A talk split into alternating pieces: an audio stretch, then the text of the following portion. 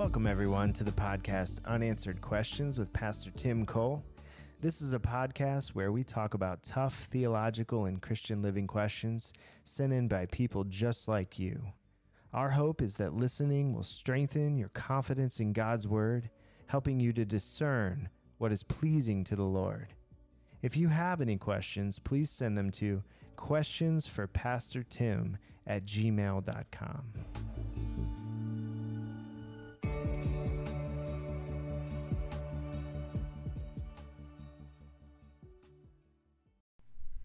Thank you for joining us for another episode of Unanswered Questions with Pastor Tim Cole. Last episode, we addressed why do storms come into our lives, and we learned that one kind of storm is a storm of perfection, but there's another kind of storm, and today we're going to address that in this episode. Yeah, two kinds of storms. Let's talk about that. We went over briefly storms of perfection. Why does God send us storms? Well, God wants to perfect us, and Jesus' example in chapter 4 of Mark shows us that Jesus perfected his disciples. He wasn't mad at them. He had no beef against them. This was not childish discipline. He loved them. It was preparing them for their future, and so he sent them out into a storm on purpose, and they obeyed his command and found themselves with a raging sea, which they thought was going to kill them. But there are another kind of a storm that is also illustrated in Scripture, and I think you know it well, at least in story form. And it's the story of a prophet, the recalcitrant prophet who was reluctant to obey the word of God. And he elected to go on a cruise instead of what God told him to do. His name, of course, is Jonah. And God sent him to the University of Wales for an education in the storms of life. We would call it a storm of correction. That's a little different from perfection. There's something that needed to be corrected about Jonah's life. God knew it. God could see his heart. God could see that he had a pretty poor attitude towards people who were non-Jewish. Jonah was a racist. Jonah wanted God to punish those people who were gadflies to the nation of Israel. Jonah had a poor attitude towards the Ninevites, and being part of the Assyrian Empire, one can understand his viewpoint. The Assyrians were not known for treating people very nicely when they took them as prisoners of war. In fact, unfortunately, history will record that when prisoners of war were taken, they were not showered with gifts. They were impaled on posts. Can you imagine that?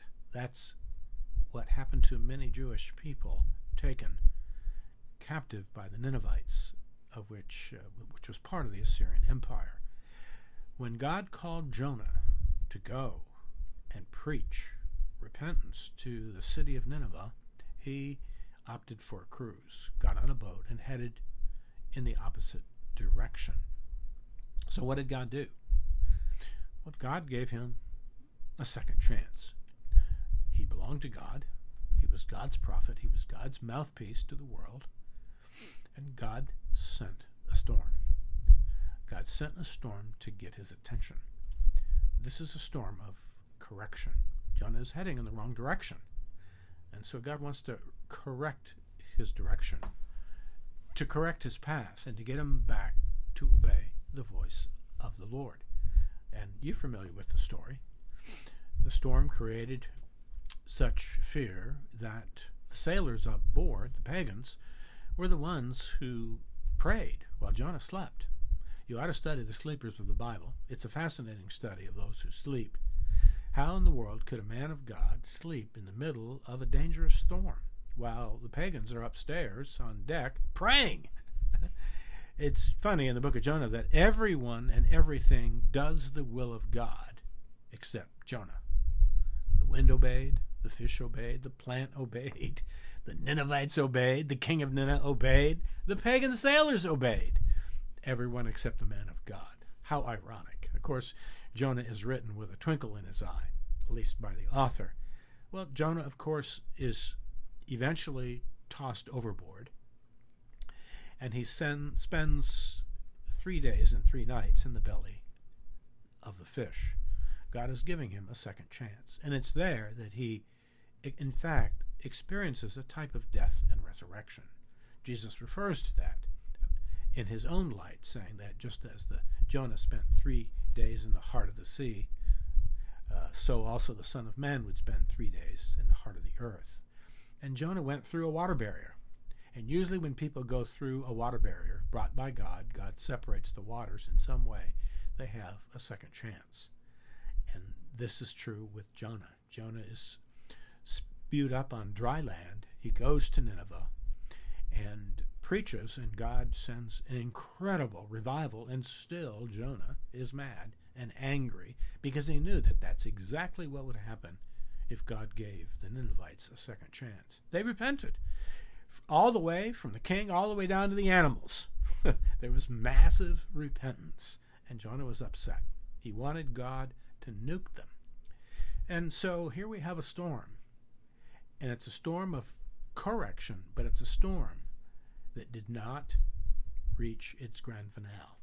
It's a storm that, while it may have changed Jonah's path temporarily, it did not change his heart. And so it's a sad story.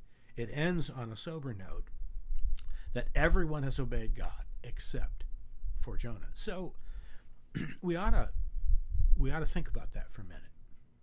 We ought to think about perhaps where you're at today.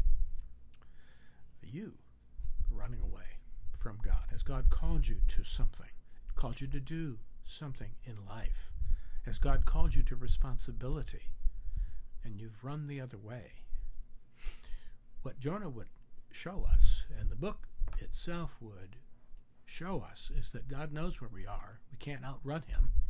Even if we're on board a ship down in the galley, down on the bottom, God knows where we're at. And he can call us, and he can get our attention, and he may be sending you a storm. Is it? Are you finding yourself in a storm right now?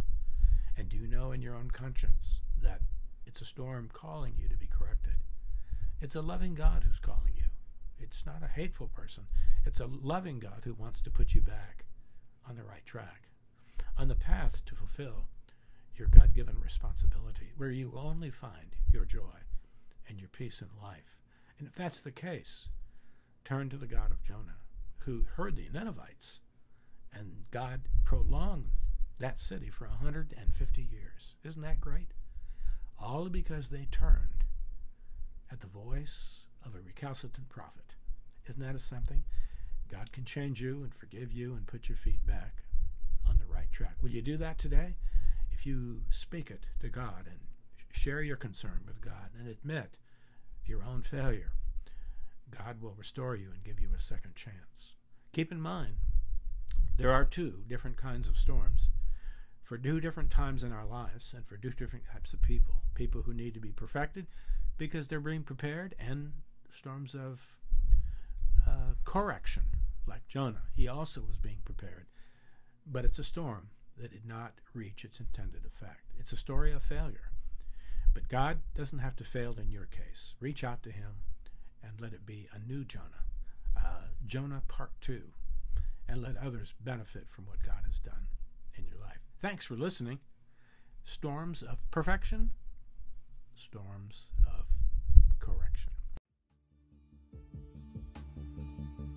Thank you for joining us this episode, and remember to send all your questions to questionsforpastortim@gmail.com.